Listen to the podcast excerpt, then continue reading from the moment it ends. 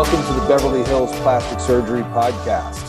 This is Doctor Jay Calvert, and I am on via Zoom with Doctor Millicent Rovelo, parachuting in from Los Angeles for this very special post-op instructions podcast.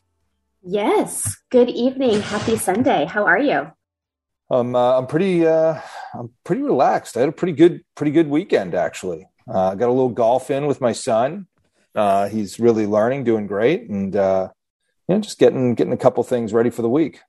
That's how weekends should be. Usually we're running around like crazy people, but I had a pretty relaxing weekend too. So we are finally catching up to do the podcast because our actual week was too crazy to get together. So here we are. I know, la- last week was one big operation for me. Yeah, seriously. Like me too. I'm like, I don't think I like, I saw myself coming and going in the operating room. So it's good though. No complaints. It's, it's good to be busy. I'm not going to, I'm not going to complain. That's for sure. So here we are. So today, what we want to do, we've done some very successful post-op instruction podcasts, which have not only been useful for our patients, but for patients around the globe. As I've heard from um, patients who have uh, D M'd us on our Instagram and emailed me and said, hey, I really appreciate that post-op instructions on rhinoplasty and the post-op instructions on breast augmentation, the drop and fluff episode.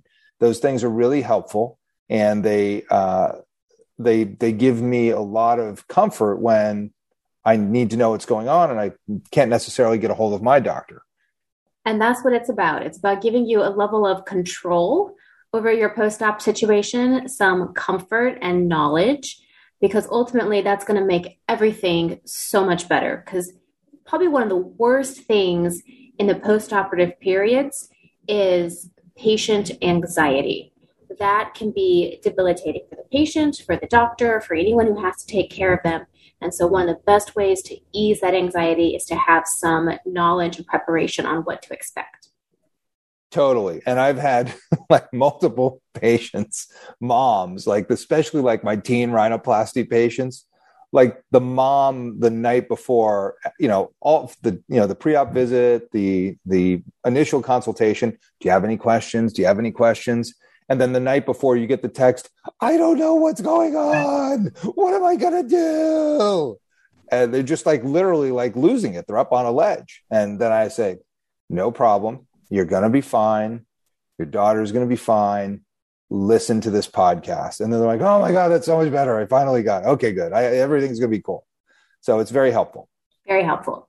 So today we are doing the facelift post-op instructions. Yes. And there are, uh, it's, you know, facelift is a big waste basket term for any kind of facial rejuvenation. So these instructions really go for brow lifts, mid-face lifts, you know, upper facial rejuvenation, the entire face and neck, the whole shebang. But anything that really involves aesthetic surgery of the face, there's a certain set of uh, kind of things you want to do after surgery to max out your results.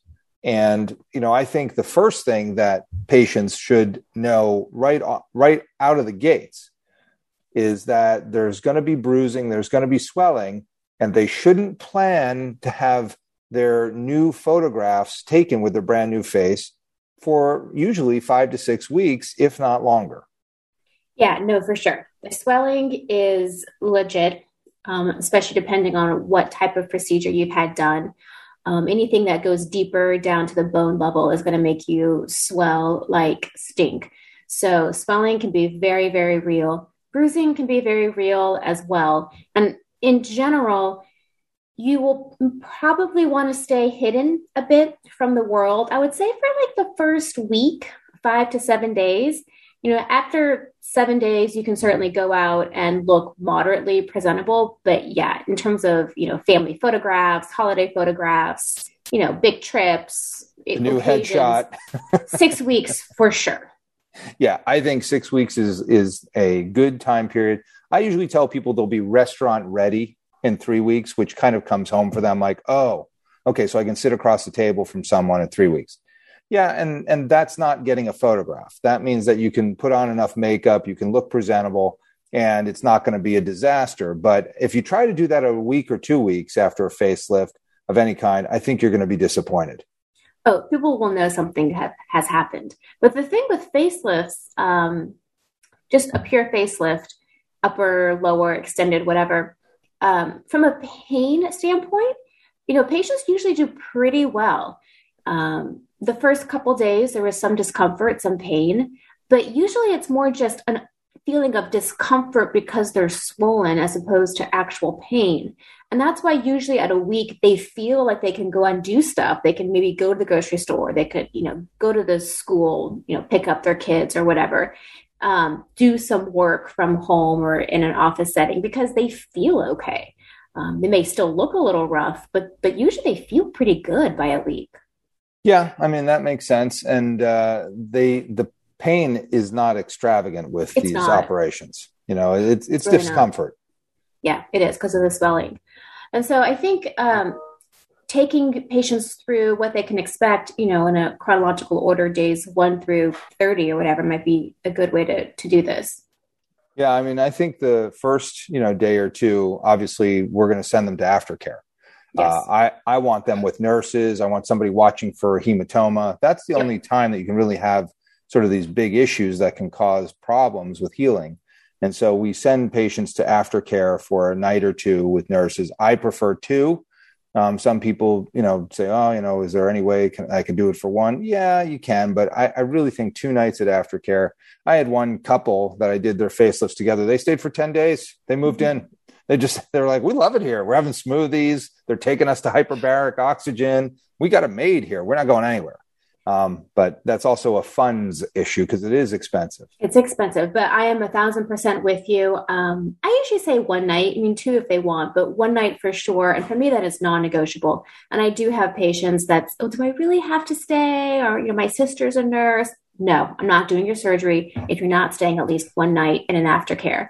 And for anyone who may not be familiar with an aftercare, an aftercare is basically a nursing facility that's quite fancy. So a lot of times, especially here in Beverly Hills and L A, they are actually in a fancy hotel with part of a floor or a unit that's been converted to kind of a nursing center. Now, there are a few standalone centers as well, but usually they're in hotel buildings.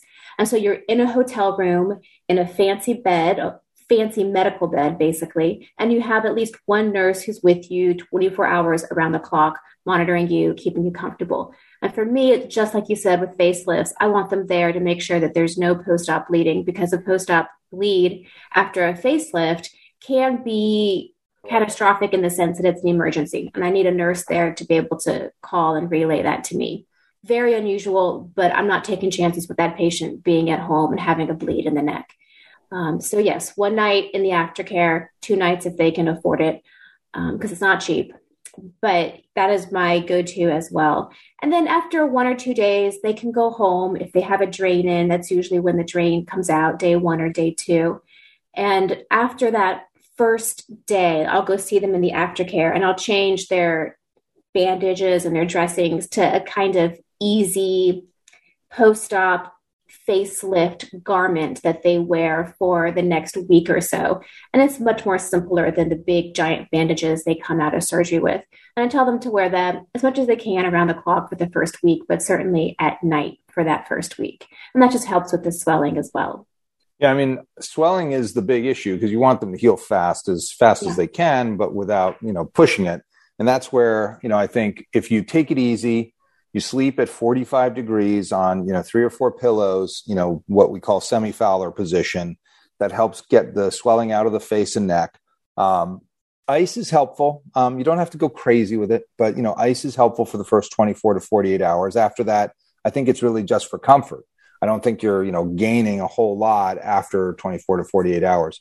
I do not give a Medrol dose pack steroids with every facelift. I just don't. Some people do. Um, I think that the swelling will come down naturally, and I just don't don't love to give steroids unless there's a really solid reason to do so.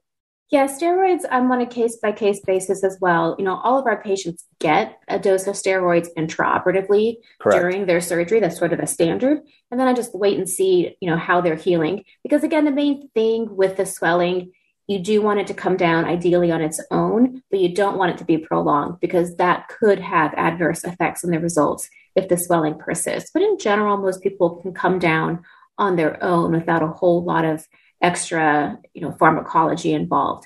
That being said, I am a big fan of hyperbarics after face procedures because I do think it helps with the swelling, and certainly it helps with the blood supply to the skin that's left behind. Doctor Rovelo, could you define hyperbaric oxygen for the listener, for Mary in Wisconsin, who doesn't know what that is?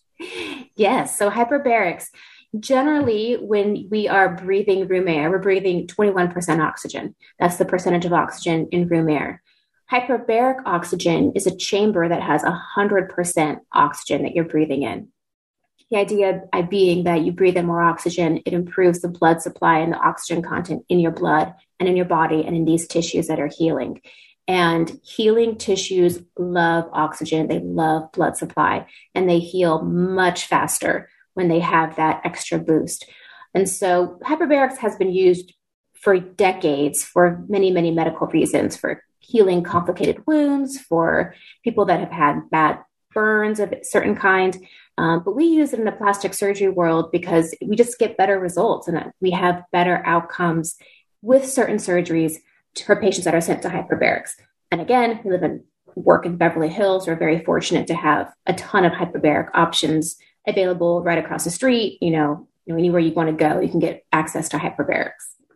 Yeah, hyperbaric oxygen's uh, uh, sort of a no-brainer for me. And I think uh, we... don't force it on our patients, but I tell them about it. I th- say, you think you should do five dives. And that's really what it is. What hyperbaric oxygen u- is used for in a life-saving manner is for people that have the bends where they've come up from diving too quickly, or they've uh, been working in a caisson to build a bridge, for instance, under a river, and they come up too fast. And all of a sudden they get the bends, which is life-threatening. They are put into a uh, hyperbaric oxygen chamber that helps them to uh, recompress, basically, before they slowly decompress, and it, and it is a life-saving chamber. What turns out is that the hyperbaric oxygen heals diabetic wounds, it heals radiation injury for cancer treatments, but it also happens to make the swelling from plastic surgery wounds heal a lot faster, and actually gets the swelling out a lot faster. So I love hyperbaric oxygen.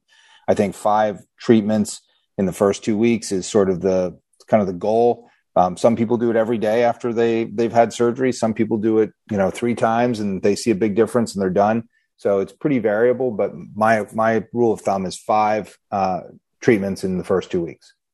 Yeah, I think it's great. And um, if patients are aware of it upfront, again, it's an extra cost, kind of like the aftercare that they have to budget into that um, you know facelift budget. But yeah, they can go as early as day one. I like them to go every day for at least five days. Um, and then that's it. Then they can kind of see how they like it. And it's it's easy. You know, you go, you sit in this chamber, or you lie down in the chamber, and they play Netflix for you, and you just watch a show for an hour, and then you come back up and you're on your way. Yep. You know, catching up on your Netflix, not a bad idea for the hyperbaric bad. chamber. For most of us that are running around like crazy, it's actually great. You're like, oh, I'm just going to go sit in this chamber and breathe some oxygen and catch up on my shows. Not a problem.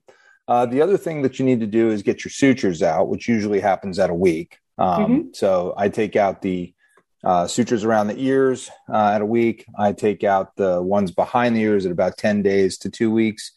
Um, just depends on how they're healing. I really assess every patient pretty specifically. And there's a lot of follow-up. So there's a lot of visits back to the plastic surgeon. It's not like you get the facelift and, you know, hey, good luck. I'll see you, you know, in five months for your post-op photos. But, no. you know, we want to see them frequently so that we can make sure everything's cool.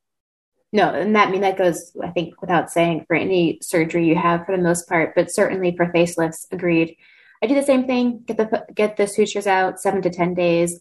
Um, after about ten days, I kind of let them, you know, ease off of their nighttime sleeping garments and their compression wraps and all that stuff and just do and be. But really, it's a matter of just taking it easy. You know, weeks two, two and three post-op, you know, you're feeling pretty good. The swelling is coming down. Everything's starting to fall into place and look really good.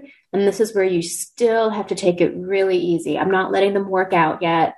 You know, they may feel like they can, but again, we got to get that swelling down. Those tissues have to heal. Um, and if they don't heal quickly, you can be left with scar tissue, which can be problematic in the future. So really weeks two and three is really about them just taking it super easy. Yeah. I mean, the, the big part of getting back to working out is you're going to make swelling by getting your blood pressure up.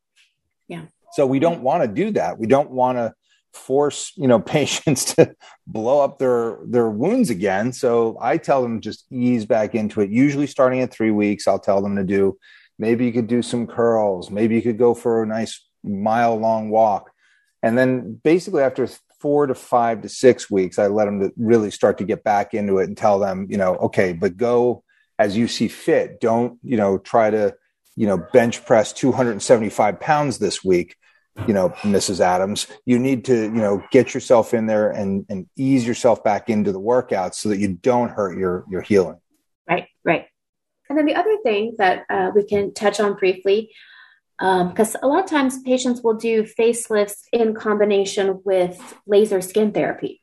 So yes, you can have your laser, depending on what kind of laser it is, actually at the time of surgery, or you can actually have it done before surgery, or you can do it, you know, a couple of days to weeks after surgery, depending on how aggressive you want to get.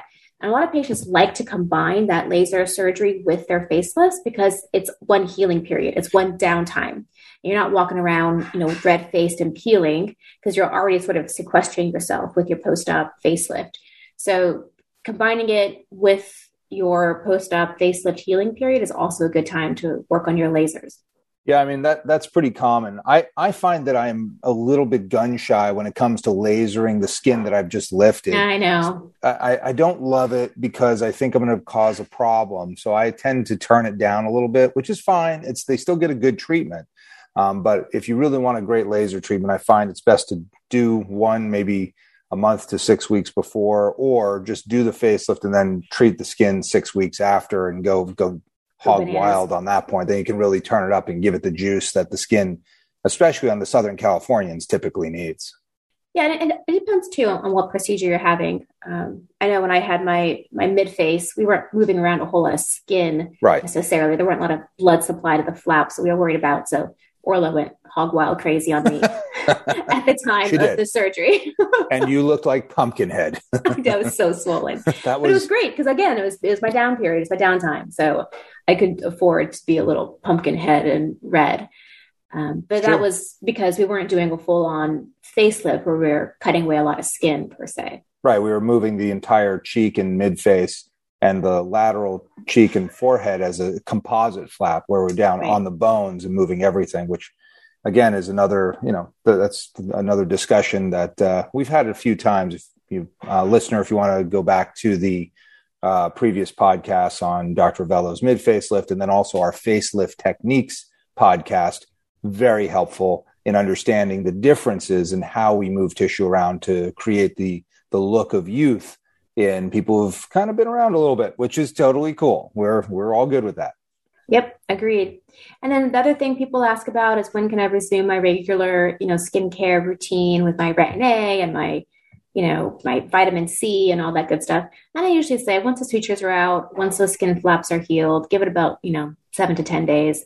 And once that skin looks like it's hardy enough to, to take on the Retin-A or whatever more aggressive treatments you might have, then go for it.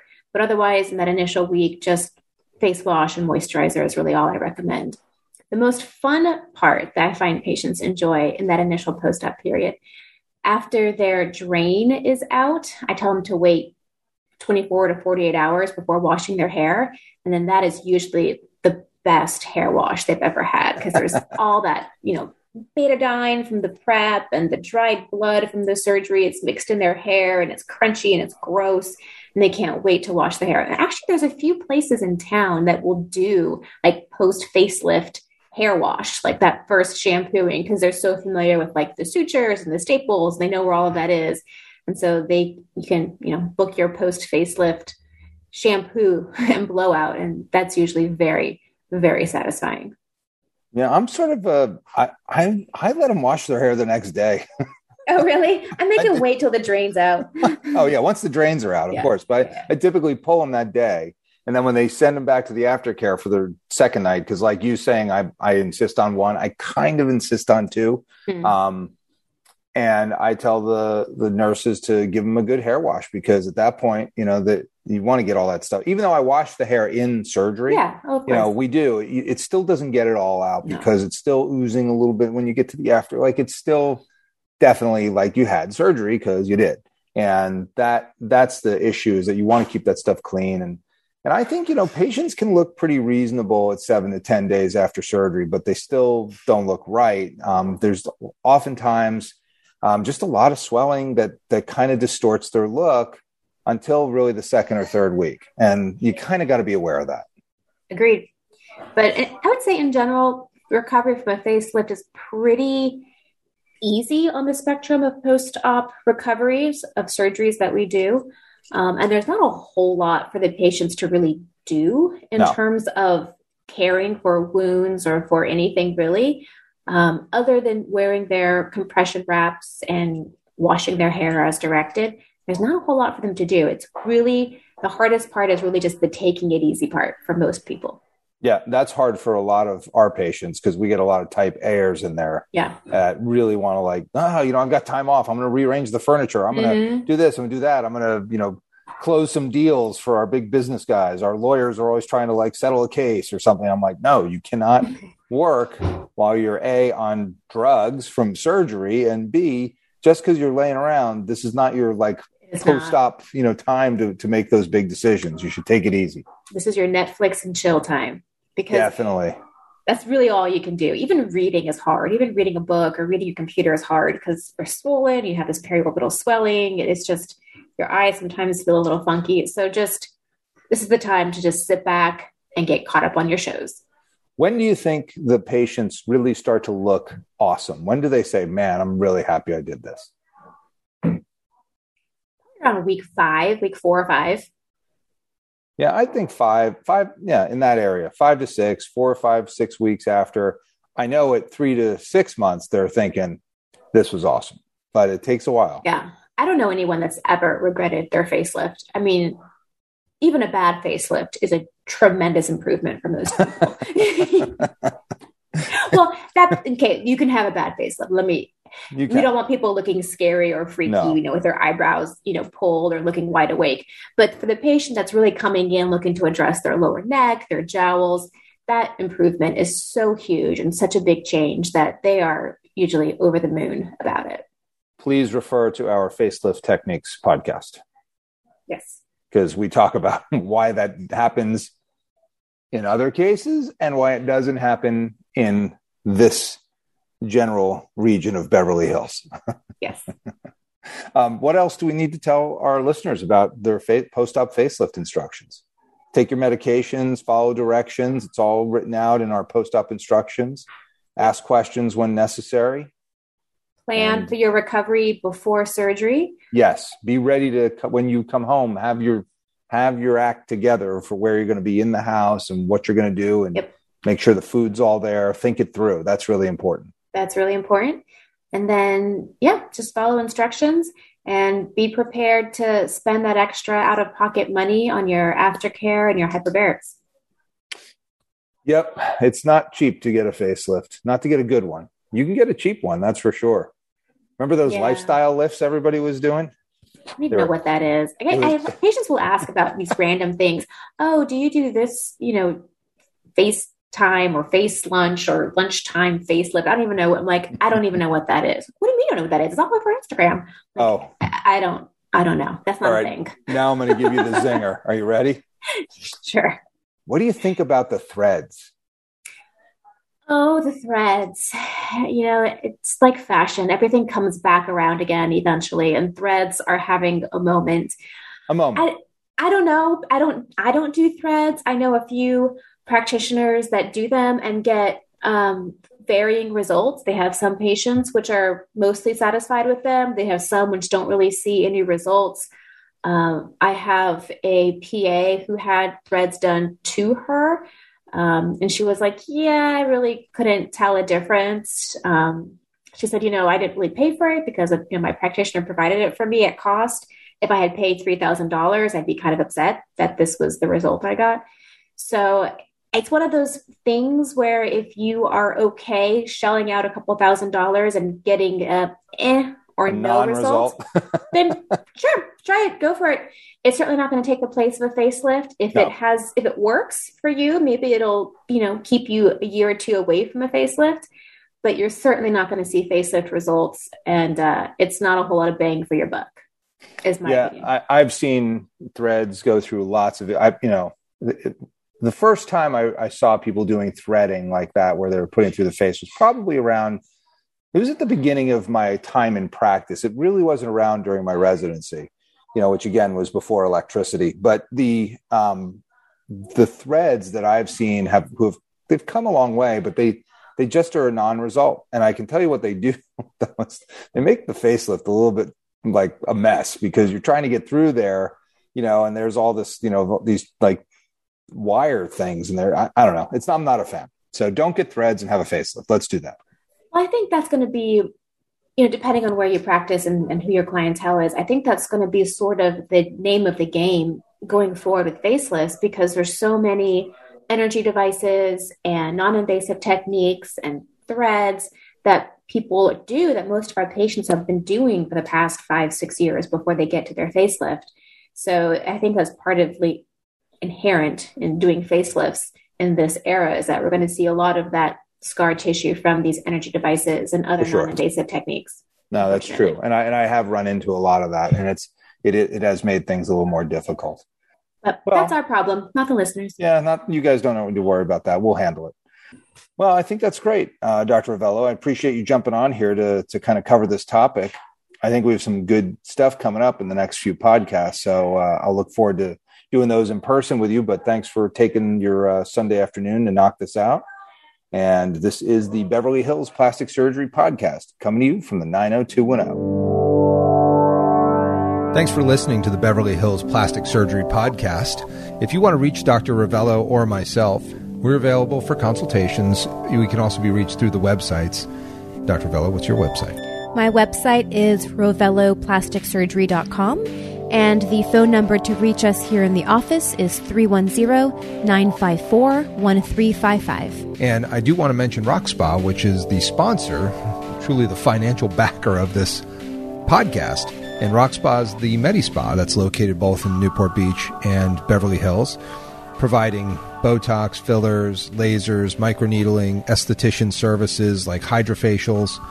We have incredible people. They do great stuff. And I highly recommend taking a look at the websites, rock spa newport beach dot com or rock spa beverly hills dot com.